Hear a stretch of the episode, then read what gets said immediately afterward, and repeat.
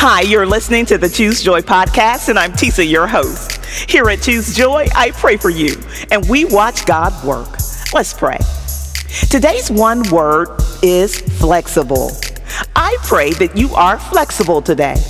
I pray that you value new connections and that you are open to opportunities to learn today. I pray that you are flexible in your decision making, that you allow God to show you all the possibilities before deciding to do what you always do the way that you always do it. I pray that you are flexible in your conversations today. And I pray that you choose to be flexible in your responses and that you come out of your comfort zone so you can see what God can really do. My friend, we are commanded to love one another. And you can't love if you aren't flexible enough to value differences. Likewise, you are hard to love when you are stiff and unyielding.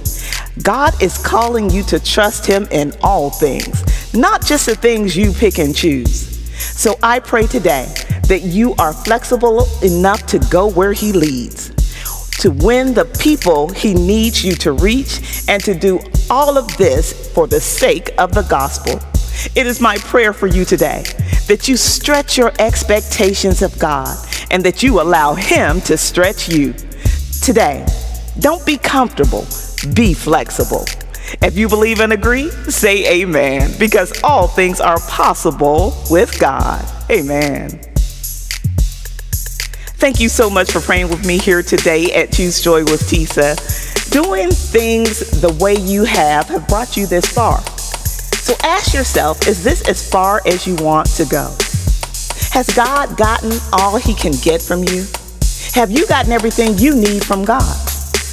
I believe that being flexible simply means that you can easily adapt, that you and your mind can move in various ways, and that you readily anticipate change. Just like having a flexible body, when you approach life with flexibility, you decrease your chances of stumbling and falling. We all fall sometimes, but we don't have to fall every time, and we certainly don't have to fall because of the same things. I believe God can use you in new ways when you demonstrate that you are flexible enough to handle new things.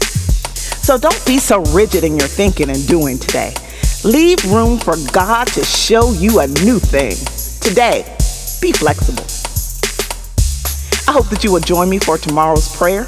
And if today's prayer was for you, let me know by leaving me a comment at tisajones.com. Until the next time, I pray that you choose joy. Amen.